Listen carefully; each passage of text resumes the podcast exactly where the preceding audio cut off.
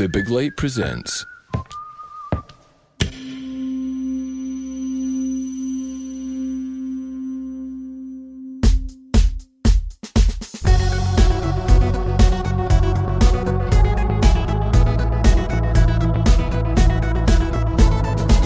Hello, I'm Sean McDonald. You're listening to Blethered, and my guest is presenter and broadcaster Connie McLaughlin. We talk about Connie's career as a presenter, journalist, and behavioural coach, starting out as a woman in an entirely male dominated industry. And Connie explains how meditation and mindfulness can improve daily life. As always, there's plenty more conversation in there. If you enjoy what you hear, feel free to share this episode. Cheers.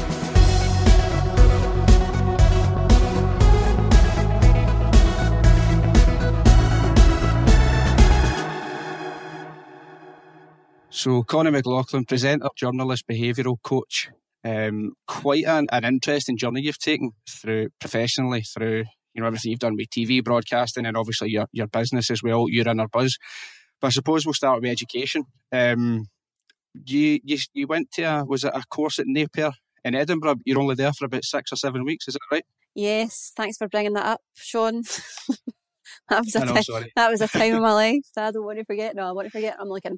Um, no, for me, I always knew that I wanted to be a journalist, and that was at the time the best course that you could do um, to become a journalist. So it made sense. But I Mhm. think at that time I was only 16.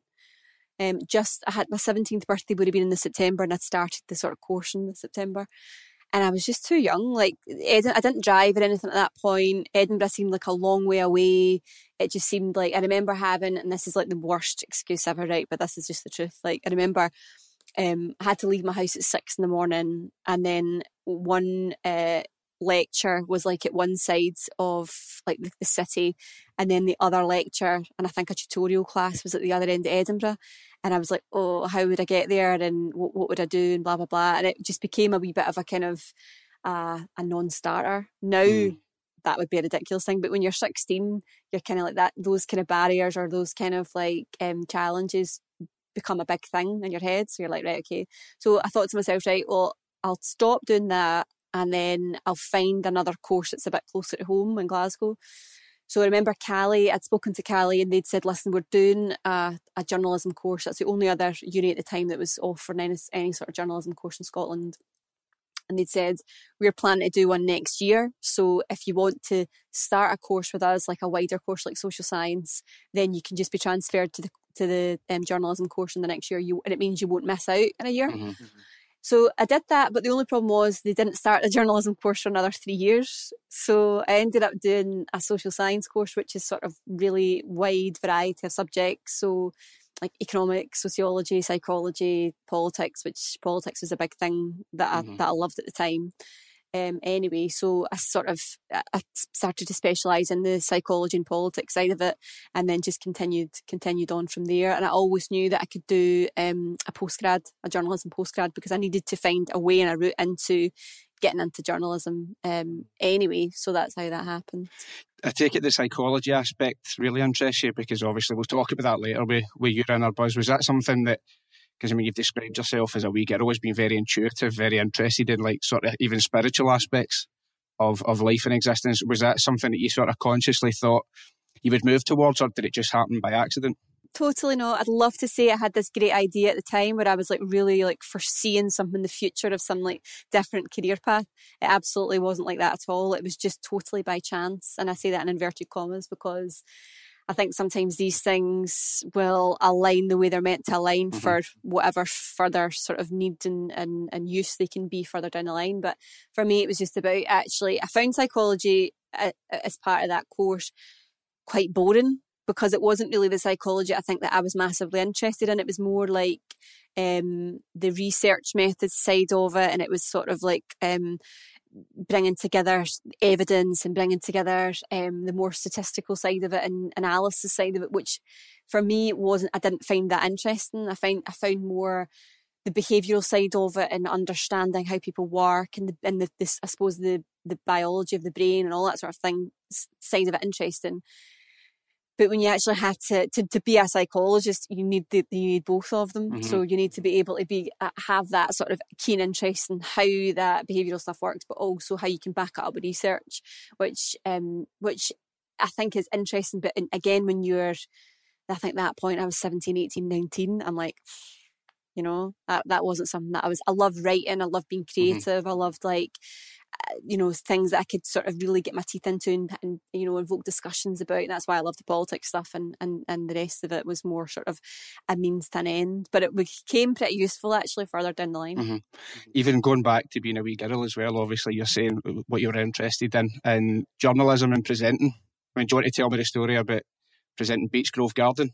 Because that's obviously quite an inst- like an instinctive thing to to want to be doing. Totally. I remember when I was, I must have been from, I don't know, four, five, six. I used to play, and so I've got three older brothers, right? And we're, we're really close. But my, the brother that's sort of closest to me in age, my brother Steve, is like three years older than me. So we played a lot when we were younger together. The, the other two were more sort of like, they were, you know, probably trying to, I don't know, hang about with girls or do whatever, playing their bikes and stuff when me and Steve would be sort of making up wee games and whatever. Um, so, but a lot of the time I would I would go over to spend a lot of time in my nana's house and um, played in her garden, and she had loads of like plants. So I used to just stand in the garden and pretend I was presenting a program, and the program that I knew that you, you sort of was related to the garden was the Beechgrove Garden on the BBC, and I used to like welcome the guests. Like you, so, for example, in some um, programs, you've got like a cam, a wider shot camera, which is called a jib. Mm-hmm and it, it's almost like it pans round to see if you're moving or you're sort of it's given a wider shot but you're still talking to it and again at this point at like a young age i was like talking to this jib I, don't know. I don't know if i was like really weird or just really forward thinking right um, but i would sort of I'd, I'd, go around the garden and sort of discuss all the plant life and then I, I, if maybe my brother steve wasn't there I'd make up like pretend guests who were coming on to to chat about whatever sort of shrub we were talking about this week. So it was always something that I just found um, to be like fun, and it kind of still feels like that now. Whenever you're doing a program, um, it, it just feels like it's not really a job; it's just about a laugh. Except you're, you know, you're getting paid to it. Yeah, I find that really funny. Like I always talk about when kids will discuss, you know, maybe you speak to a five year old or a six year old and they say, I want to be a doctor or a teacher or whatever, and always think there's no way that you know what those jobs actually entail. So it has to be a, a really ingrained sort of desire or or something that's given to you. And then to go on and pursue it is is quite funny. Before we do talk about career as well, obviously a big football fan as a wee girl, was that influenced by your brothers? If you're just speaking about Gazzetta Italia, like with James Richardson and stuff. It's it's uh, do you know what? I would say probably not because it's only my brother Chris who um, is a sports journalist as well, um, who was really interested in football. Like our family weren't massively football into football. My dad um, wasn't a sort of a big football fan. My stepdad wasn't a big football fan, so it wasn't like you know we were taken to it was a big moment mm. like where the family would sit down and watch football. My dad took us to a game I remember when I was like really young and it was Motherwell Celtic and maybe that sparked something but not certainly something that I was aware of at the time. Um, See I was going to say just on your brother, Chris. This is quite a funny thing. Um, there's no way in hell he would ever remember this, but when I was 14, I did work experience at Real Radio, and I went to Easter Road with Mark Benstead at the time, who was working. I don't know, I think he's at Sky now, and uh, we met Tony Mowbray because it was a Hibs press conference and he was a lovely guy ever. But then I met your brother Chris, and uh, I always it's always stuck with me how nice he was to me because he took a real interest and asked me loads of questions. And it's funny how like God, it must have been like sixteen or seventeen years ago. Um, and it's just always kind of stuck with me. So even now, every time I hear him, I always think back to that, just that one wee minute, like the impact it had on me. So interestingly, Chris is Chris is really good at stuff like that. He has this ability to be able to to really listen to people. And I remember my my one of my best friends, um, Claire, whenever we were going to uni, we we'd gone to Kavos. It was like our first sort of kids' holiday, like girls' holiday away and whatever. And we were all sort of like loving life, getting ready to go to Kavos. And I'll never forget, like in our old house, Chris used to live in the loft, right? Not like live in it, but his bedroom was in the loft. And we used to like, like we would all and kind of sit in halfway up the ladders or the stairs to the loft, and like my friends would kind of sit and we'd all chat. And she was like totally um, so confused and conflicted as to what she wanted to do. And he used to sit with her for ages and go through like prospectuses and like courses and everything. And be like, right, what is it you want to do? Bigger picture, and really sort of sit and coaching her. And mm-hmm. he didn't need to do that, you know, but he really does take an interest in people and and ha- has a real sort of like I don't know, like I, I want to help folk like that, and he does mm-hmm. really take an interest in people's careers. So it doesn't surprise me what you're what you're saying about at Easter Road because I think he genuinely does mean it. I don't think he's just saying it to sort of pass yeah. the time and. No, you could tell it was genuine because I was actually blown away. I still say to this day that Tony Mowbray is one of the nicest people I've ever met in football. Yeah, like, he was nice. so so lovely. Um, but as well, I remember Chris taking a real interest and just thinking, that's nice because I think it must have been the Thursday and I had been ignored at Celtic, ignored at Rangers, ignored at Falkirk. And uh, so to then have somebody actually ask questions and think, uh, it just it was a it was a, a nice impact. Um, before you started out, so you didn't you went and did a post grad diploma in broadcast journalism um, 2007. So then your first job was that working at for Bauer, or was that at Radio Clyde? Aye, so the first job that I got, I, I did some work experience actually with Real Radio as well. Um, I think remember my first actual gig that I was given, like sport wise, was for Real Radio, and I did a boxing mm. presser and I get paid a fiver for it. Although Heather Kane, who was the news editor at the time, still disputes that. She's like, nah, it would have been like 25 quid. And I'm thinking, nah, I don't think it was. Still um, much. I saw, come on, I know. Um, but yeah, my first my first job was for Radio Clyde's um, and their news team. So I remember like getting that job and then getting a phone call that I'd got that job and I was actually down visiting Chris when he used to live in Moffat and I was standing in a queue for the chippy randomly. Um, and I got the call from the guy who was there at the time, Rob Waller, saying, oh, I would love to offer you the job. And I'm like trying to play it really cool and all that, as if I wasn't really that bothered. But secretly, I was like, oh my God, this is amazing. Oh my God, there's a guy off Radio Clyde News phoning me. I phoning me. And then I always knew that, like, so the new, like news thing, I, I always have like, I had a real interest in news and sort of current affairs and everything. But I always knew that, and I think you need to have that generally if you want to be a journalist, no matter what your area of expertise within, within journalism is going to be. But certainly, I always knew that sport was going to be the sort of angle. Mm-hmm and I didn't really make any sort of like secret of that when I was in there. There was like two desks, the news desk and the sports desk, and they were like almost like a sort of stone's throw away from each other. And I'm almost like, there's a seat there, and I'm going to have that seat really shortly. And I think it only took me maybe six months or something before I got the job. I'm not sure if it was just because they wanted rid of me. or it was just more the case of, oh, will somebody actually just get her over there because this is just becoming annoying now because I'm like, so is there any pressers I can go to or is there anything you need done or, you know, so. How was it, see, when you first started, I suppose, overall in the industry, and this extends more to Sky as well? I mean, I don't want to go down the predictable, lazy question route of, oh, were people sexist to you? Um, but there would have been like sort of archaic, sort of antiquated attitudes in some facets of the industry. How did you first find that when you started? Because obviously things have moved on, but you would have been one of the first women in, in well, in that part of the industry anyway. Yeah, I mean, I I think I think there would be it would be stupid to say that that wasn't the case or there mm wasn't sort of that feeling at certain clubs that that you were not not the token girl, but mm very much like you definitely I felt as if you had to probably prep more than I would have done if I was someone else. Mm-hmm.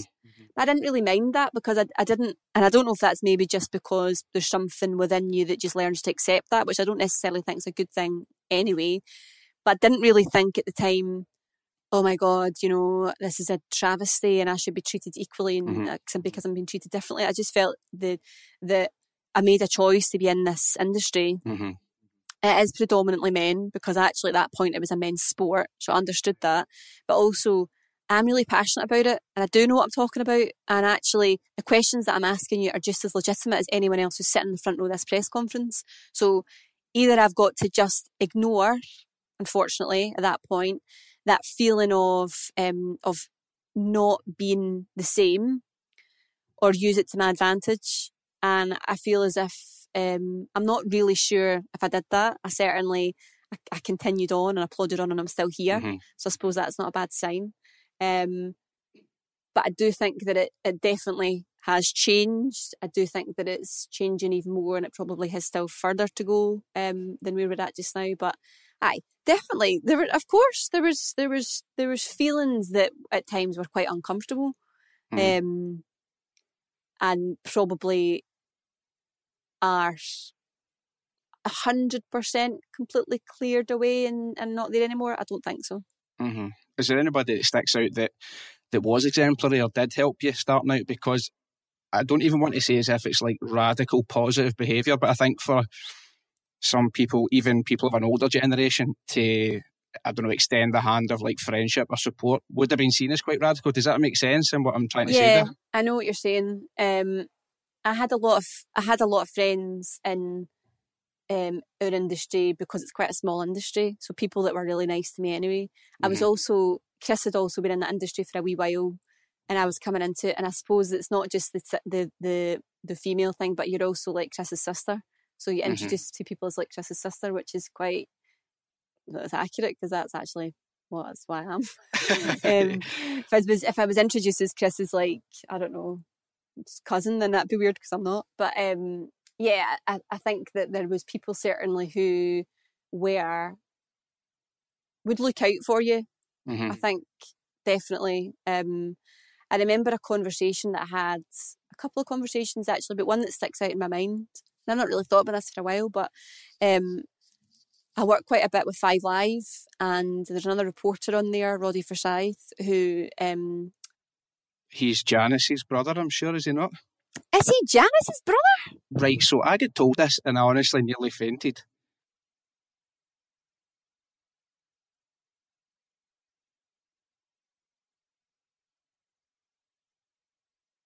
So it turns out Roddy is Janice's brother, Who which knew? is I know, which is hilarious. So sorry, what you going to say about him and So good job. The story that I was about to say actually um, is a good story about Roddy. Not that I would have given a bad one, but um, no, I remember we were on a trip. I can't remember where it was. To it was probably like a Scotland trip somewhere, maybe like I think Macedonia pops into my mind, right? But it might have been somewhere else. Um, and I remember Roddy sort of overseen like the the press um like who've been who were on the trip so he would like get tickets and stuff like this and um I remember he was I was sitting on the bus and I was on my own and um it was one of the first trips I think I'd done and um it couldn't have been Macedonia actually because I was there with Sheila um, so whatever it was I can't remember and he came over and sat down beside me and he just he, he just sat and asked me loads of questions about um you know what I wanted to do, how I'd been finding it, um, you know, sort of if I needed any help or any sort of like um, guidance with anything. He really did like sat and just take mm-hmm. and took time out that he didn't need to do. Um, to j- just try and sort of extend the hand of listen i know what it's like probably if you don't really know a lot of people you're out mm-hmm. here in a mm-hmm. foreign country you know and you might not know some of the answers to things that are happening or you might be unsure about you know certain things to do i'm here if you need me and I've never forgotten that actually because it's he didn't need to do that, and it was it was something that sticks in my mind that that he's that that it was appreciated because it wasn't easy mm-hmm. to do that and, and be out there. But so I was going to say it's I think it says a lot about people when they show kindness, but then at the same time I'm like, does it? To show basic human decency, like does it say a lot or is it the bare minimum? But I suppose there is a there is a bit of a balance in there. Um, I think so, it does. I think it does say a lot about someone because not everyone's been taught in the same way. Mm. And I feel like sometimes we automatically assume that everyone has had the basic understanding and the basic sort of teachings that we've had. Mm-hmm. And and you would think and hope that most of us know inherently right from wrong. But actually sometimes people haven't been extended that fortune. So actually, when it can surprise you. So when someone actually takes the time to sit and say, right, you know what, and and and when they don't need to, or there's no gain for them, then I think that sometimes is a nice thing to call out and say, actually, do you know what, that was decent, thanks. Mm-hmm. Like um, what's that quote? And this is taking it majorly philosophical and blowing it up into something that it's not. But it's like that quote saying, "Great men plant what is it? Plant the seeds of trees under which the shade they'll never sit." So like if oh, you yeah. nothing to mm-hmm. kind of gain from yeah, yeah, it, I suppose that does say a lot, even in a in a small. It's like altruism, isn't it? Yeah. Um, going back to your career, how long was it before you ended up? Was it Sky down in Leeds? Mm-hmm. Uh, how long before I moved to Sky? I think I was at Radio Clyde for, I would say, four years. Fucking hell, was it that long? Yeah, I think so. Um, I mean, I'm not great with dates. I'm not going to lie. You probably look back and it was a two years. That wasn't. um, no, it was like three and a half or four years, I'm sure. Um, and then I moved down south. I got the job in October and moved down. Um, the only twice I've ever worked on my birthday in my life. My last game for Radio Clyde was Rangers at Ibrox, and I can't remember. I think it was maybe Hibs or Motherwell. Um, and I remember that was my last game, and it was and it was just at the end of September. Um, so yeah. What did the what was the role down at Sky? What did that entail? So it was a presenter role, um, and you had to do a bit of producing as well. Mhm. So we had a channel that they were trying to plug as effectively the like the new Talk Sport or Five Live, um, but they wanted to mirror their TV output on on radio because obviously they could see that there was a market that they were missing, and they wanted to try and make sure they were capturing that market. So Mhm. they were testing this this station for a good few years and trying to sort of see and figure it out um, where it sat, I suppose, within the market as well. And they had they had offices up in Leeds that were, I think, old Sky Bet offices, and that's why it was based out there, not based out of um, Osterley in, in London. Um, and we and we were brought down to to try and put something together. So initially, I think I think initially I did the afternoon program, and then more like ad hoc stuff, and then I did the breakfast program for a while.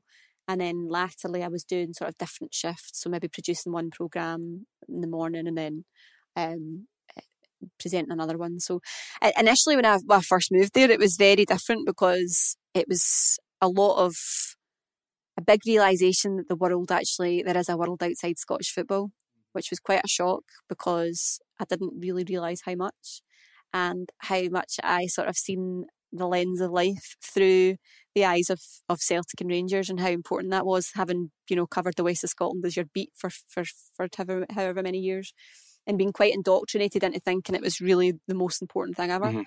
Um, so that was kind of knocked out me quite quickly when people were kind of like, "Are you joking? Like, no one cares about that here, you know?" And I'm like furious at the prospect that nobody wanted to sit and watch a, a Rangers or Celtic game, or you know, they're playing in Europe or whatever. And this is and it's, at that time actually this Ranger story was just kind of happening. It was the February Mhm. after I'd moved down.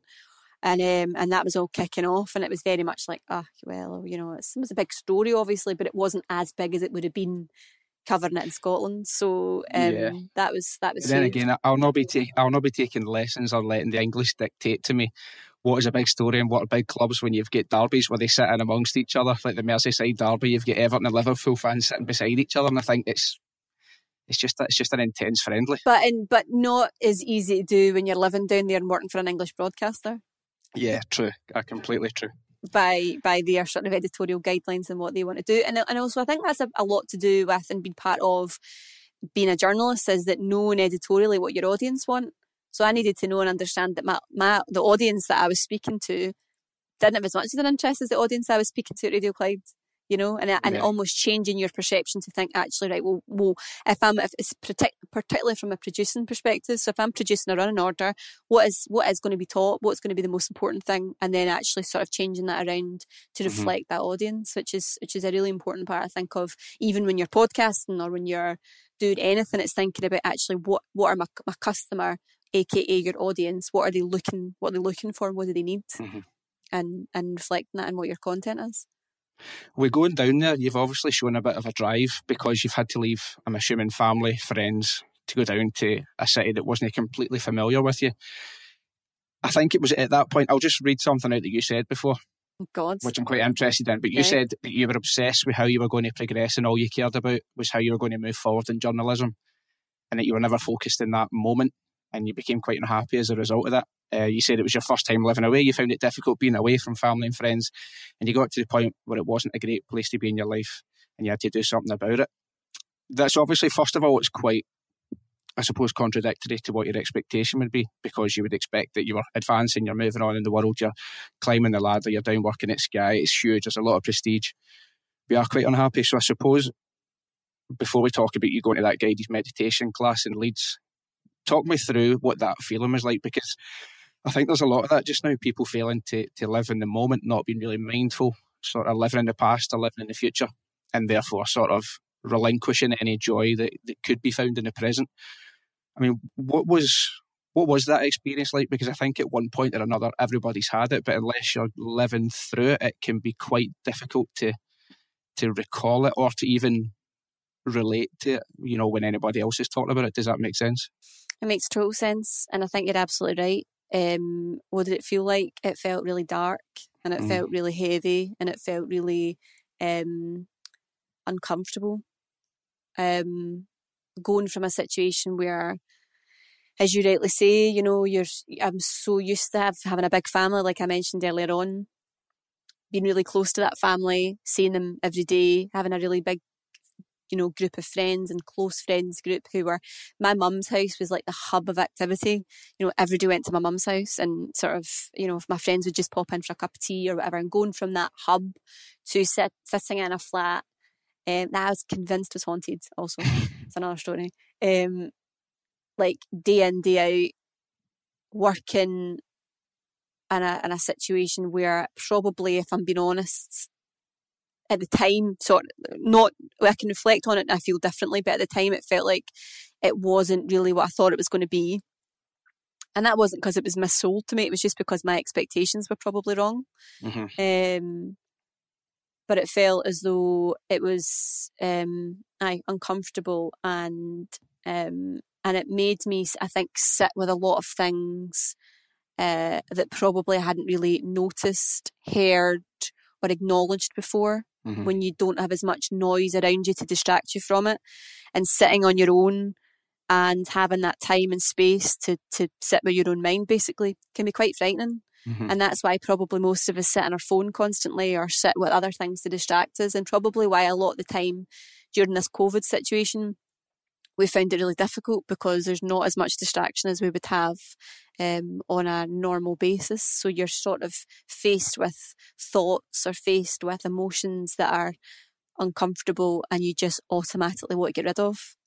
And I think what I found is that the more you try and get rid of it and the more you try and sort of like push it away, the more anxious and upset or depressed you become. Mm-hmm. Um, and that was quite a big life lesson at the time. I really hated it. Like I hated it. I hated it with a passion. My friend and I actually, who uh, and I won't name names, but my I had a friend of mine actually who, um, who worked um closely down south with me as well, and and they'd felt exactly the same. And we used to just sit and be like, oh my God, this is the worst ever. This is terrible. I can't believe I need to be here and blah, blah, blah. Nobody was forcing us to be there, you know? Like, yeah. it wasn't as if like we were in prison. Like, we could have just got in the car and drove home if it was that bad. Um, but it was probably for me, definitely for me, it was a, it was almost like a kind of um, almost an emotional immaturity about the fact that I had to face um, face being on my own for the first time and I think I can only now see that 100% that period of my life was the biggest and most important time for growth mm-hmm. um, that I, that I've ever had, even even now. And God, there's been a hell of a lot of periods of growth in between that. Let me tell you, but that certainly was the catalyst, I think, for a lot of change for me. Did you feel like because I suppose for a large part your identity is is inextricably linked to your profession, to your job. You know, you're saying that you were always looking forward to how you were going to advance or how you were going to climb the ladder even further. So when you're saying that you could have left at any point, but did you feel, well, I have to be here because this is where my job dictates? You know, this is, is it, you know, I mean, as if you can't retreat? Yeah, I couldn't, I couldn't get away from it because there was another part of me saying, no, no, but we need to do this. Mm-hmm. I need to be in this movie because it, the only way that I'd feel, I think it, to, for me, it was all about self identification. And it was, if, if I succeeded in that job, it meant that I was, you know, I was whatever that would mean, you know, sort of externally, it would give me a status that I think for me was, was even though at that point was very subconscious, it was the, it was the driving force of, of everything that I was doing. And the other part of me was going, but wait a minute, this is ludicrous. And then this other sort of voice was going, no, no, no, we need to do this, we need to do this, we need to keep going because if we get to this point, then we'll be happy. But ultimately, even working with Sky or working with it, no matter who it would be, working with any sort of getting something that you think is going to be the thing that makes you happy, then mm-hmm. you get it and realize actually it's not that that's making me happy here. It's yeah. definitely not the thing that's making me happy. And I've had it's, that a few times. It's like the carrot and the stick, isn't it? It's something that's always just it's always just around the corner. If I get here, I'll be happy. I suppose that takes me on quite nicely then to the focus on well meditation and mindfulness uh, and sort of detaching yourself from external things to make you happy, whether they be status or achieve. First of all, I suppose a question, just if you, as I would call you more of an expert than me, if you could explain to the listener how would you define meditation and, and mindfulness in you know in its simplest terms first of all? So well i think first and foremost the two things are very different. So well not very different the two things are different. Mm-hmm. you can have a mindfulness meditation and that can be a different thing. The practice of mindfulness first and foremost is just practicing a process of being aware in the present moment.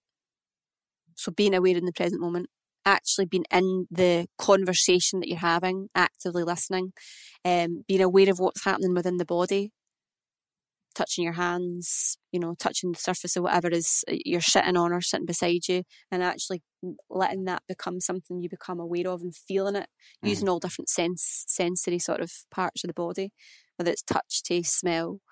Um, and the more that you can become aware in the present moment, the more that you don't live in that zone, as you mentioned earlier on about living in the future and living in the past. We've got something like 80,000 thoughts per day, and the percentage of them that's in the past and in the present, eh, in the past and in the future is ridiculous. So it means that in the past can bring us depression, and the future brings us anxiety.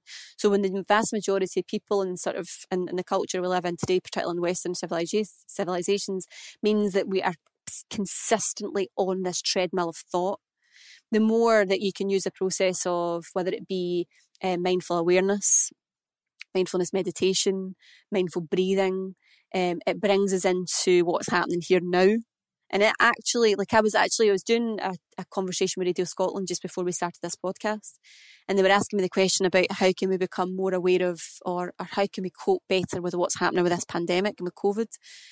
And I just was honest and said it's not easy because I don't find it easy. And I'm not mm. going to sit and say that I'm actually like totally sitting all zen in my flat, like, yeah, I'm totally fine with the COVID thing because I'm yeah. not. And it's a constant battle each day or a constant challenge. But the the anxiety that we feel with that comes with, for example, we're being bombarded on the internet, on Twitter, and whatever else with, oh my God, COVID Christmas. Oh my God, what's that going to mean for like for us, for our family? What does that mean longer term? Blah, blah, blah, which causes extreme anxiety within people. Oh my God, what does it mean in terms of what we've lost? Oh, the money we've lost. Like for me, for example, like we had to cancel our wedding. Um, you know, like, oh, what does that mean for, you know, our, your, your life's moving forward and all these mm. other different things that, you know, within your life plans and your, your things are being cancelled or put back and whatever else. And you're just like, well, that creates noise within our, within our brain within our mind. And that is the thing that creates more emotional disturbance within people. And I think the more that we can bring ourselves back to, to being grounded, to be in the moment, and let me caveat caveat that by saying it's not easy, right? Because mm-hmm. it's taken years and years in practice, and still for me, you know, it's it's something that I need to practice. Um, then I think that's a way certainly that we can give ourselves some freedom from that busyness of our mind. Mm-hmm. Um, a meditation, the meditation side of it uh, can be, there can be so many different forms of meditation, mantra meditation, mindfulness meditation, as we spoke about. Um, you can have guided meditation. Um, it's just a way of being able to, for me anyway, connect with myself again, to create a bit of stillness within myself. Mm-hmm. And and I go through wee phases because when I first started meditation, and the guided meditation in Leeds that that I've spoken about so many times, um, was more about uh, visualizing stuff and visualizing yourself to, to improve mood. Whereas when you're actually doing uh, like meditation, and I don't like to use the word proper meditation because you know whatever works for you. I always say that, and I and maybe I, um, it's remiss of me to say that because I'm I don't profess in any way to be like Jon Kabat-Zinn, the the mindfulness guru of of the world, the man who invented mindfulness. But I've practiced it, and the only thing that I'll I'll teach people about or talk to people about is the, the experiences that I've had, mm-hmm. and then let people make the choices and go and experience it for themselves because I think that's really important. It's a very, um, it's something that's quite it's, it's very personal to you because one form of meditation might be the thing that absolutely lands with you and i'm like actually for me that that doesn't really work or you can find that period of stillness or that that the, the mindfulness in running or cooking or music or the thing that helps you to direct your thoughts in a different direction is eh, is a, is a form of as a form of meditation. Mm-hmm. But for me, the the meditation that I like to practice is is more of a, a breathing meditation, and I like to use mantra meditation as well, which for me helps me to. It's kind of like transcendental meditation, but I, I, I, don't practice transcendental meditation, even though I think I might, mm-hmm. which is supposed to help you transcend the, the, the, mind, the conscious mind, and the ego into a place where you're basically in bliss or peace yeah, my mind can be a bit of a bin fire at times. And what you're saying about all the COVID fear and the Christmas stuff and all that, the, today and yesterday, I've had a shocker. It's just been like, it's just constant bombarded with what's going to happen here, what happened with this. And it's just stopping yourself, for me anyway, stopping and just being, just saying, not thinking about the past, not worrying about the future, just kind of being where I am. I find that being in the gym or cooking actually a, a wee bit as well, but being in the gym is the sort of main thing for me. Um, but I can definitely feel when I'm going a wee bit. Like even now, seeing we're having this conversation, this might sound ridiculous, but my brain is ten percent in it, and that's not through choice. It's not because I'm not interested in you. It's because my where is it in? Is, where is I don't know. It's just complete distraction, and I just don't. I feel a bit off kilter today. Have you ever done any meditation? I have done, but it's kind of dipping in and out of it. Um, or I don't. I maybe just. I think if you're trying to maybe learn or teach yourself um, is not really the best way. I think I need somebody to, to show me. Yeah, I think that I think you're right. I think also I used to go to a meditation class in, in Edinburgh, and that wasn't. I, I went to actually a Buddhist centre when I lived in Leeds after my sort of um, the class I used to go to regularly. But I wanted to learn the actual practice of how you meditate, mm-hmm. um, or how sorry how Buddhists meditate yeah. Um, and and I and I went to a course um, there, and at that time I found that quite difficult because it was all about sort of quieting the mind and um and because sort of similar to what you're saying, I was my mind was so busy. I found that really difficult. And actually, for me, the most important thing actually was getting to a point where I could acknowledge the thoughts that were racing in my head. So that would involve like going to a coach or going to speak to somebody um, who could help me manage my emotions a bit better. Mm-hmm. Um, and that for me actually was like such an important step because you you want somebody who can help support you um, and give you guidance on sort of like um, different ways. So for, so for me, it was like my, the, my busyness was shown in anxiety. So like I wanted to, and I'd had anxiety for like that in different ways and and um it, it it came up in different guises. So sometimes it would be the guise of panic attacks. So for it would be like um, I wouldn't be able to like go to certain places because I felt as mm-hmm. if if I went there, then another panic attack would happen. It was always specific, like situations where I couldn't be in control, like maybe people's cars or like trains. Or it's always a weird transport thing I had. um, but actually speaking to somebody and a professional person who knows how to manage that and manage that anxiety and manage that stuff was probably a step that ran alongside the meditation and mindfulness for me. And I and I realised that actually probably I couldn't have done all that on my own. I needed to have that additional yeah. support there of someone else who could to- you could totally speak to who was not in your friend circle in your family, who didn't have an ulterior motive with you, even if it was a one to be kind. Yeah. You know, because everyone that you speak to, or your friends and whatever else, have always got another like they see in different ways. You know, it's, it's completely it's more beneficial to speak to someone who's completely and utterly de- detached from your family. Is ultimately yeah, what I'm trying to yeah, say yeah. quite in- inarticulately. But do you know what I mean by that? No, I completely know what you mean. So, I, well, I, th- I think there's a, a, capacity, but I need to have, as you say, somebody who's objective and who will just say, here is how you need to do it. Here's what you're even aiming to do, or here's even what should come as a result. I know for everybody it can be varying, but there's obviously going to be a base level of of kind of what you get to. Um, probably the perfect time then to move on to your inner buzz. Um, so I suppose like a partial transition from sports reporting and broadcasting to to life coaching. You've also worked with businesses, individuals, football clubs, which I'm really interested in. Um, how did that come about? I know you went over to Chicago. You were working with like tech companies. Was that with your brother?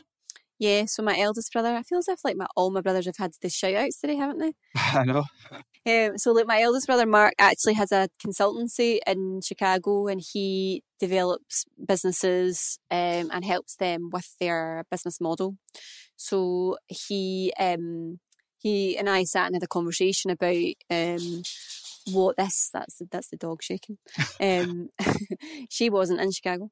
Uh, about how I could extend this idea that I had in my head to become a reality. So how mm-hmm. how could we transition um, from me being a sort of sports reporter that was pretty unhappy doing that because now I'd found all this new information. I'm thinking, right, well, so how do I then make this into a business? And it actually, it wasn't even consciously how do I make it into business. It was how do I consciously get this information out there. That was more mm-hmm. what I was interested in, which you would think wouldn't be that difficult considering that's actually what I did was getting information out there. But certainly within the the um, field of sport, it wasn't necessarily like something that was that was appropriate. So I had to find a separate way. So went to Chicago, as you say, worked with a lot of tech companies and different sort of um, startup incubators out there, and just tested out material. But the main priority was like, right, people need to, and again, the wording of that is, is, is different to even how I would put it across now, but people need to know about this. Why is this not a thing? You know, like I kept, I kept thinking in my head, like, I don't understand why this is not more um, openly spoken about. And at the time, whenever I started on a buzz, it wasn't. So like mental health, emotional well-being stuff wasn't really spoken about. No, it absolutely wasn't. It's only been since about 2017, 18 that it's become in, you know, part of public discourse. Mm-hmm. Yeah. So it's very, very forward thinking. Yeah, so but it was a bit mad because even at the time, like a lot of people thought I was losing the plot. they were like, I remember one of my old bosses phoned me up and was like, are you having like a David Icke moment, as he put it? And I actually, I, I was like, I don't really know what you're trying to get at there, but I kind of got mm. the, I got the, I got the gist of it. And he's like, "Are you, are you okay? Like, is everything okay?" And I'm like, um, yeah, you know, everything's actually has never been more fine. Mm-hmm. And I'm living a life now that I feel as if is like a really true and free life where I'm doing something that I really genuinely feel as if it's going to make an impact to people. And kind of feel like for me, not for everyone, but certainly for me, like I feel I felt like I really needed I needed to do that. I needed to make the time that I had here on this planet, however long that is, like mm-hmm. matter for something. And I felt like what I was doing and what I'd been doing in the past, like wasn't what I was meant to be doing at that time. Mm-hmm. And um and and these opportunities seemed to sort of open up and they seemed to just land on my lap weirdly. And I thought, oh, this business malarkey is absolute piece of nonsense. It's absolutely, you know, it seems quite simple. And things really progressed really well. And and um and yeah, I came back to Scotland and uh, started working with a lot of football clubs over here. I think probably on reflection that was maybe a wee bit too early mm. because certainly in Scotland, I don't think there were I mean, there was there was the openness. Falkirk was one of the first ones that I worked with. Were amazing. They were so forward thinking. They were so innovative, um, and I think we, do, we did a lot of good work there. But I think the way that the model is in Scotland, the, the financially things budgets are so tight that they only want to spend money on things that they can tangibly see yeah. the, the return for. And I get that. I really do get that. Um, but unfortunately for me, that, that didn't really work as, as a great model for my business. So it, it, it just sort of, I, I randomly, I'd, I'd got a, um, some traction with clubs down south. And um, one of the clubs that I was supposed to be working with was a crazy contract, and then the manager got sacked.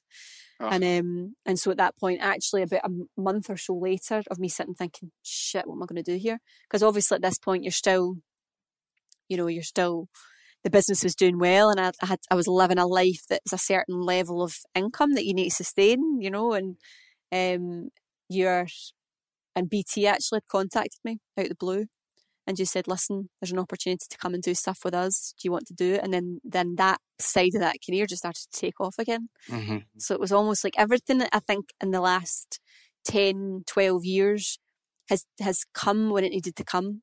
And Yeah. I definitely think in terms of being being a broadcaster and the things that now I think I bring to my job are better because of what I've done within our buzz. Do you feel that you're more? Who was it? I think it was Dermot O'Leary said the secret of the to success in live television is preparation and also being fearless. Mhm. Do you think that your experiences, obviously, when you're in a bus, does that make you a calmer broadcaster? Does it make you more confident? Yeah, I, I don't.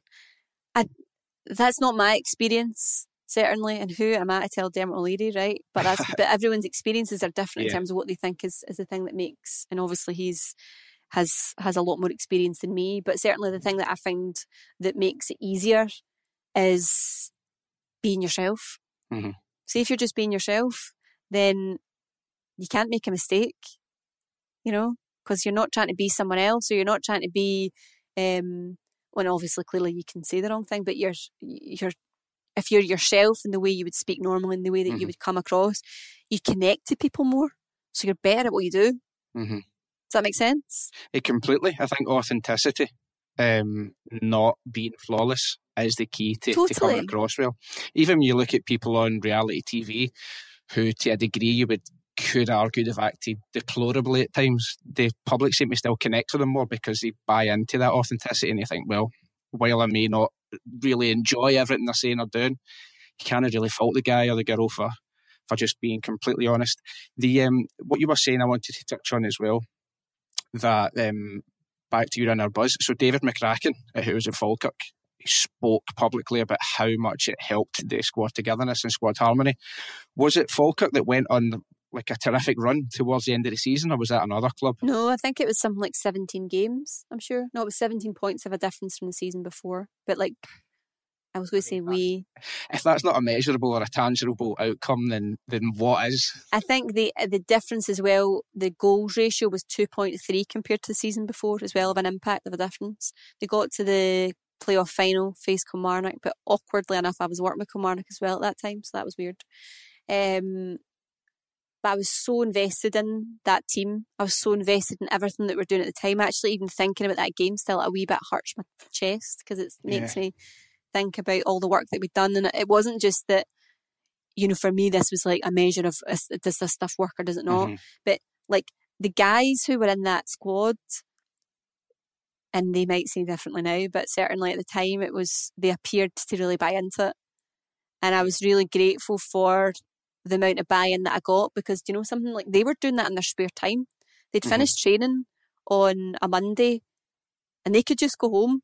But sometimes we'd like sit for two hours, three hours at times when it was like somebody would start a chat and we would be doing stuff and and they were enjoying it. Mhm. Not saying every single week because some of the stuff is not really that. It, it's it's difficult work. Sometimes it's not like all fun and games, but a lot of the time was about us trying to build something together, and that was creating culture and creating cohesion. hmm I remember seeing it covered in the press. It was in the, it would have been like the Daily Record or something. And I remember thinking that looks, that sounds like a really great idea. But I was really taken aback. I think I saw a picture of the Falkirk players sitting like with their legs crossed, sitting on the pitch, maybe around you, and it was it, it evoked the image of kids at school. And I remember being really surprised because footballers get the rightly or wrongly, I would say more so wrongly, they get the, the reputation of being closed down to, and I, I use this very much jokingly, none of that gay shit. That's the sort of image that you have, or, or that's how they're kind of um, stereotyped. So I found it surprising. I mean, was there any sort of resistance when when you kind of started, or was there like a bit of reluctance? Because often as well, it's it's that like schoolboy environment. Nobody wants to be the one to go first, or nobody wants to make themselves like that. Totally, totally. Of course, no, there was. Um, not really with Falkirk, actually. More with Kilmarnock. Um, when I had somebody hiding in a cupboard once, that was funny. uh, I can't actually remember who it was, but that was challenging. Um, and then um, with other clubs I was more doing one to one. So the the guys who would come to me would be guys who are choosing to be there. Sometimes the club would suggest it and recommend it, Mhm. and then maybe you'd get like a like I mean I don't know what I need to be here for, but I'm just going to say. And then by the end of the session, they'd be like, right, no, I totally get it. They know it's not something um to be that they're there because there's you know they've been bad or it's it's actually something that's genuinely the club are spending and, and investing in them to try and make them better because they believe in them. Mm-hmm. And that was always, a, and it was it wasn't all the time. Sometimes actually, some of the players actually were were buzzing to come because they were like, I, I, I see players like, or at the time, Conor McGregor stuff was a big thing. You know, when Yeah. Conor McGregor was on a bit like he's talking about the law of attraction and all this chat and whatever. And you know, as much as that wasn't, I think we did touch on that a wee bit during the Falkirk time for you know, just for talking sake, talking about positive psychology and this whole thing about being able to visualize stuff and whatever else. But um, that I suppose that helped. But aye, it's it's it's it- wasn't it wasn't always really easy. And I had players who would come for a bit and then uh, who would who would think actually this is this is too difficult for me and it's not for me. And actually, again, this is all about you know reflecting back on it and thinking, well, some people are just not ready some people are not ready because some of the stuff that we're doing is actually quite um people can feel quite um vulnerable. And if someone already is dealing with things that are quite difficult and they're feeling a wee bit fragile anyway then it can be quite dangerous to do that in a group environment. So it's up to me to be able to facilitate that group properly to be able to spot that and see that and for them to have an open enough or for me to have an open enough relationship with them that they can come and say actually um, I, I don't want to come and this is the reason why, or I don't want to come and I don't need to feel as if I need to, to give you a reason why, and that's absolutely fine. Yeah, I completely understand that. I feel like societally or collectively we've moved on so much, as we were saying there. It's only in the last couple of years it's become something that's really part of the public discourse. The sort of whether it's mental health or whether it's goal setting or whether it's a whole law of attraction thing. And I think there's right now we're between we're in a bit of a middle ground where collectively we are moving forward there in the public consciousness, but individually not everybody's ready to kind of take that step. Maybe it's whether it's addressing things or it's it can cause a lot of pain. I, th- I wonder if that's why we've seen a real sharp increase in people with mental health issues or suicides or whatever, because there could be an awareness of things that need to be resolved, but the wherewithal or the capacity or ability to actually take the steps that have to be taken, not quite there. And you can imagine that would cause a real inner conflict in people. Um, so I do completely understand it. But um, I'd say we're in a far better place um, in terms of the public consciousness than that we previously were. You know, I can't even imagine talking about the things we even four, four or five years ago, not that long, and it was just completely unheard of. Um, yeah, I suppose groups like yours are we've, got a lot to thank for that. What what is kind of happening now? Because obviously you're doing more sort of broadcasting things. What have you put things in the back burner, or is it more of a, a s- I don't want to say a side project 'cause it's not a hobby, but you've obviously got other things taking up your time. Yeah, well, before lockdown, I really did. I mean, I, I was I was really focused on um on what I was doing with the BBC and what I was doing, I suppose, with BT at that point as well. And Mhm. you can't really do both. You need to either. I remember somebody saying to me once, "Pick a lane," and to do something properly, you need to really pick the lane and stay in it.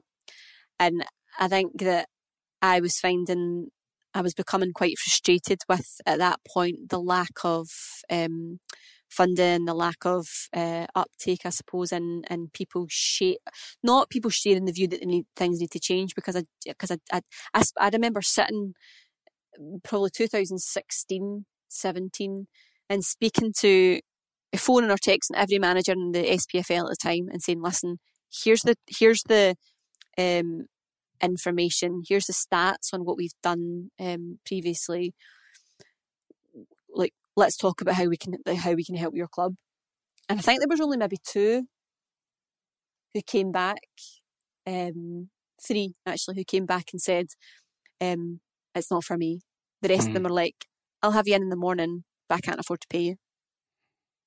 And I'm like, and actually, some some managers who you wouldn't have expected either, who were like, "Listen, I hear you, I believe this," and I'm like, Yeah. I remember thinking, "God, that's a shock." Um, um, so it wasn't about the lack of the lack of, you know, desire for change. but certainly that that became something that was was not really sustainable. So it needed to be one or the other, and that other one was paying the bills. Mm-hmm. Yeah, I completely understand that. That's something I get frustrated with, and I suppose there's a reflection in sport as there is in in sort of everyday real life. So I feel like now that you know, first I suppose the first step was to people to start making noise and people to start sharing their experiences on their sort of mental health issues or you know how their sort of mind is working. And while I think that was really great, it's achieving nothing. You know, buzz terms or hashtags or memes or it's okay not to be okay. Check up on your friends. I think we now need to start making noise, even from from conversations like these, which will I don't know, will vibrate into conversations that have to take place in Holyrood or Westminster or whatever. And I think what has to happen is we need to see more actual funding. We need to see more programs to really assist people and to really help them. Um, whether it's through the NHS, whether it's through specialist programs or specialist help. And also to flip that to, for that to be reflected in football, I would say, you know, managers saying, well, I don't have the money for it if you were to say I can prevent your players from being physically injured, they would find the money. And I think the two of them, you know, if somebody's not mentally sound or if they're off balance, you know, they're not, they're not going to play well, they're not going to be able to contribute as much as they normally would. Um, so I can completely see the frustration uh, at there not being enough money. I think they would have to find the money. And I think that that is the same in society as it is in, in sport. I don't know about that though, because I, I genuinely think that they need to just the a lot of the time the way that that the short termism of football generally mm. manager will stay in place for what you know 18 months or whatever it is in the Premier League that's your your shortest your, or your sort of general um, span of a manager lifespan of a manager if you're if you're going to lose your job right and let's be honest this is these people's livelihoods as well mm-hmm. then they are if that if I can pay what whatever it is for talking sake, say a pound for a player who potentially might get me 15 goals or somebody else who might make the squad two or three percent better. Mm-hmm.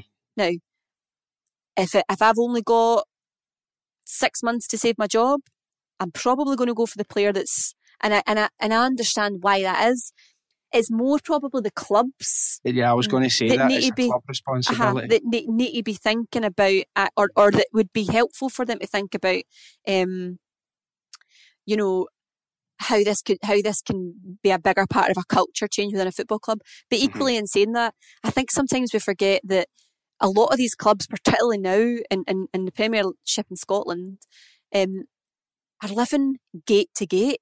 Yeah. Yeah, it's hand to mouth it's, existence, it's completely, it? honestly, it, it, at some of the clubs that I worked with, I was shocked at how precarious a situation they're, they're in. It probably clubs that you wouldn't even really think, oh, really? Would you know? They're, they're relying on gate monies coming in to pay wages you know, and, and I think that I and I don't know. Obviously, there's financial support there now since since COVID, mm-hmm. um, and there'll be money in from league position and stuff like that. But I can I can particularly the way things are now. I think it's even as a can's been kicked further down the road in any respect of thinking about bringing something like this into football clubs now, which is such a shame.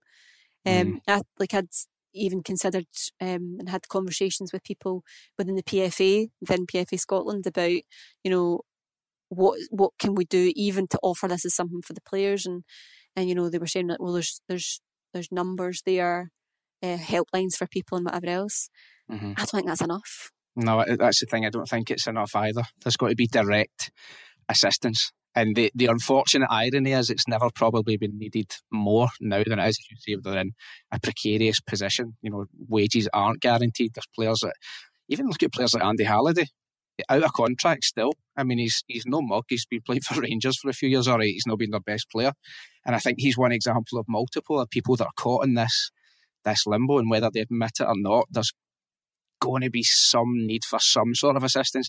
That actually takes me on to I wanted to ask you quickly. I don't want to keep you for too long. When players retire, do you have players getting in touch with you looking for for I don't know. I don't want to say again assistance or therapy or, but that must be a really difficult tightrope to walk because you're used to your life being a certain way.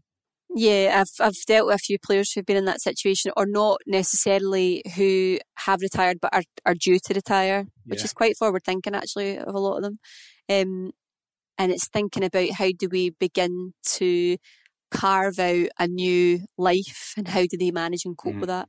Because again, their identity has been intertwined with what they do for a job, not just sort of from a status perspective, but actually just like day to day routine, yeah, routine of yeah. this I go to training, you know, I come home at a certain time, you know, I'm earning this kind of money, but actually, you know, I've even from the the emotional upheaval of oh god I need to look for a club or mm-hmm. you know it's all these things that you they do on a on a rotational basis of yeah. right okay every two years or if you're lucky enough to get a three or four year contract or whatever else it's like right well now I know that my contract's coming up for renewal or they've had an agent who's done loads of things for them or they've had people within the club to look after them and yeah there's there's definitely I think um and again, PFA Scotland, I think, are, are, are trying to do um, mm-hmm. some additional work with people in terms of thinking about getting additional skills or learning or going to uni or.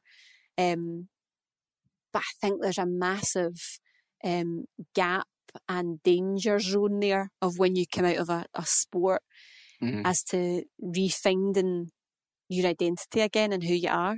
And and that's been that's been sometimes quite a difficult thing for people to see. It's for when people come to see me, it's a difficult thing for people to mm-hmm. process. Mm. Easier said than done, but people have to look internally. So that's if, if anybody is interested in, in finding out more about your inner buzz, where can they find that information directly, or would you direct them to you, or do you have a website? I did have a website. I don't have a website anymore because I've not been doing too much of the inner buzz stuff. Um, because you, again, it's all about staying in that lane. But people can mm-hmm. get me on Twitter and they can feel free to DM me um, if they want to. I'll, sh- I'll share your, your social media links in the episode notes for anybody who's looking for that.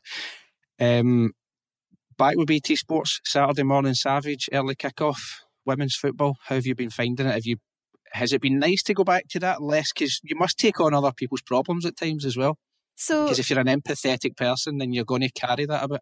I know. I think part of your job though is to make sure that you look after yourself. So self care mm. is a massive, um, is a massive, um, massively important thing to be able to practice, and that you have to practice. So that's why I think that you know, meditation for me, going out walks with the dog, making sure that I'm exercising, eating well, all these things are really, really important. And having just like time with your family and doing things that are really important, mm-hmm. which is not as easy just now. Um, but yeah, be, I'm I'm now on a Saturday. I do final score for for the BBC, so um, my BT gigs are are are now sort of um, are at more ad hoc. So it's my, right, okay. my focus is now final score, uh, which has been hilarious. Just been a wee bit different because when you're so used to doing a, a program for you know the last few years and going on a new program on a Saturday, it's almost like being in a new class at school. You're kind of like, or you're you're walking into a party where everyone kind of knows everyone, and and you don't actually, you know, you're you're the kind of newbie, and you're kind of trying to find folk to talk to, or you're trying to get the lay of the land and how the program is and the style and stuff. Um, and I've been doing more English games as well again. So doing like last weekend, I was at Middlesbrough, Bournemouth weekend before that. I was at Ross County, but I was at Sunderland the week before that. I'm at Sunderland this weekend. So mm-hmm. it's just again uh, trying to yeah, trying to be a wee bit more sort of uh, spending that time to sort of go into this new phase and being a wee bit more sort of um, I don't know, getting to grips with things that are a wee bit a wee bit different. But it's nice mm-hmm. to be back. It's so nice to be back at football ground again. Yeah. Honestly, I can't tell you how good that feels. Aye, thanks for rubbing that one in. I can't even remember. Don't know when on next game. I might try and get a job as a steward or something. See if I can get myself back in. Um, moving forward, then, I mean, are you quite happy doing that? Have you any aspirations? I'm sure you have plenty of aspirations, but is there anything in the, the near future that you'd like to be moving on to? So I'm starting. So each uh, each season um, there's a season of this program called Sunday Mornings with Connie McLaughlin. My season two is back uh, as of the 1st of October. I think it's the 1st of October. It's a Sunday, maybe the 1st or the 2nd. Um, and that is a program that's more based around um, looking at cultural things through the sort of lens of spirituality, which is mm. bloody brilliant. I love doing that program. It's so mm-hmm. much fun. So it's like looks at sort of um, different stories, different people's sort of um, inspirational stories, books, um, but more of, through a lens, of, a lens of spirituality and religion, which is honestly, I love it. Interesting. It's have you read? have you read Angels in My Hair by Lorna Byrne? Yes. I liked it. I liked your story that you told about um, when your mum gave you a book and you kind of dismissed it and you went to see the psychic in LA. Oh, Gabrielle Bernstein. Was, yeah. That I've was not read it, um oh, what was that? What was her what was that one again? She's got loads Spirit Junkie. Spirit Junkie. Uh-huh. Spirit Junkie. That was so funny. So basically my mum had handed me this book. It must have been God about what 13, 14 years ago. And she's Mhm. like, Oh, I got this book for you. And I read the first page of the first chapter and I was just like, oh, this is a lot of rubbish. And then uh, she that yeah, I went to see this psychic and she's like, you really remind me of this girl. I can't explain it to you. That she's like, you know who I mean? Like that she's like the the like self help guru woman. I was like, no, I've no idea. She's like, Gabrielle Bernstein. Go and Google her. Go and Google her stuff. And I was like, right, okay. So downloaded the audiobook and honestly, pff, remember kicking about Chicago, walking down sort of um, main streets and just kicking about my earphones in, thinking like, oh my god, I was having all these aha moments because this Mhm. girl really kind of spoke to me. Um, her stuff's really good, but What's the basic premise of that book? so her life was that she was a publicist, really, really sort of like the it girl in New York, Mhm. and she developed a cocaine and alcohol addiction, and it got really, really bad, whereby she was going to lose her business and all her friends and everything else. And when she was high, she kept on telling people that she was going to be like a motivational speaker because she knew there was something greater, but she didn't know what this calling was. And um, and she said that when she was lying one night, um, she was out her face, and a voice spoke to her saying, "If you stop this, I'll show you a life that that you could never have imagined." And she got clean, and she ended up basically like writing and doing meditation, and it completely changed her life. And she became this really sort of um, uh, inspirational speaker and has all these different courses and everything about her journey to sobriety and her journey through this connection with she calls it her ing and it's our inner guidance so people might call it your intuition Mhm. your god people might call it your you know your higher self or whatever it is that you you want to call it or the, the, the sort of the, the name that you give it it's something that um we all she says have access to and it's something that i totally believe as well because it's something that's a really big part of my life as well and is is trying to connect to that sort of inner wisdom within you to know the right way forward because Mhm. I think a lot of the times you can either say it's like you know your your conscience or your your inner guide or whatever but it's like you always know the answer it's just Yeah. sometimes the answer that you might come up with isn't always the easiest answer Yeah, I think so. I think so as well. I think depending on where you are, sort of vibrationally, and kind of how you are, uh, for want of a better term, it's a bit wanky, but how you are vibing, it's um, your intuition can serve up different things. And while it might not always be pleasurable, it's usually the right route that you need to take. yeah Um, yeah, I'm looking really interesting. I'm going to listen to that show. So it's back. Did you, did you see the first of October? so yeah the first of October if that is indeed a Sunday if it's the second of October it's the first Sunday in October Yeah, basically we won't shoot you for getting it wrong. I know, so but so yeah, no, that's that's so much fun, and I'd love to, um, you know, do more of that. I, I love doing the radio stuff. I did I did my Mm-hmm. first uh, five live uh, program a couple of weeks ago. That was hilarious, good fun. Do you find it like more fluid, less restrictive than because TV is very much here's the amount of time you've got, here's what you need to say. no, but then you've got that in radio as well. So you're Mm, yeah, I you're you're you're you're always being timed because your producer's telling you how long you've got in a specific segment. But it does Mhm. feel freer because um, it feels a wee bit more intimate. I think it's like Yeah. that feeling of being in the studio and you're you're speaking to someone, and it's it's a very it's a very intimate medium. Radio. I love Mhm. doing telly as well, but a lot of the time I think with TV it does it, it- the work that I've done certainly in telly. It's like TV news or doing reports and stuff like that, or or um, when you've got it's like specific information you're giving someone um, does doesn't give you the time to express yourself a wee bit more. So yeah, definitely, I, I think radio is is a good medium to to be able to show really. I think who you are. Mm, yeah, yeah, completely agree. I suppose there is a bit more flexibility. Um, I think is there anything you want to pick up on just before we finish up? Because I always like to sort of leave it leave it a wee bit open there.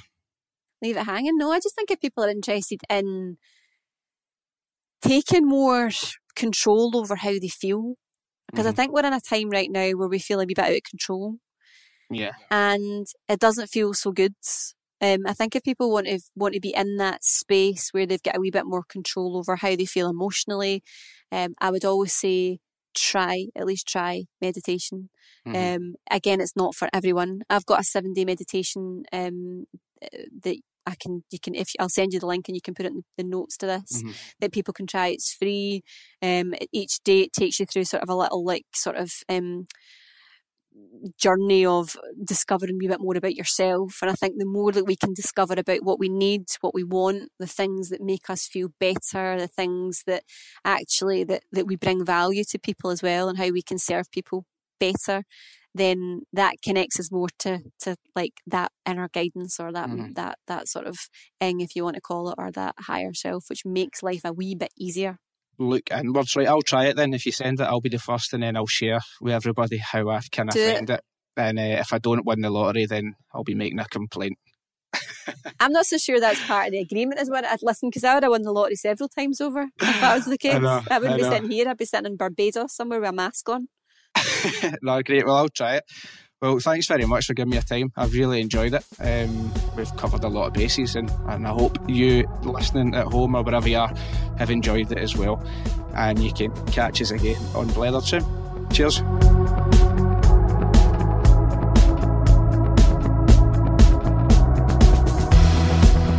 Blethered was written, recorded, and produced by Sean McDonald in association with The Big Light. Music and post production by Brian McAlpine. And for more information, go to thebiglight.com.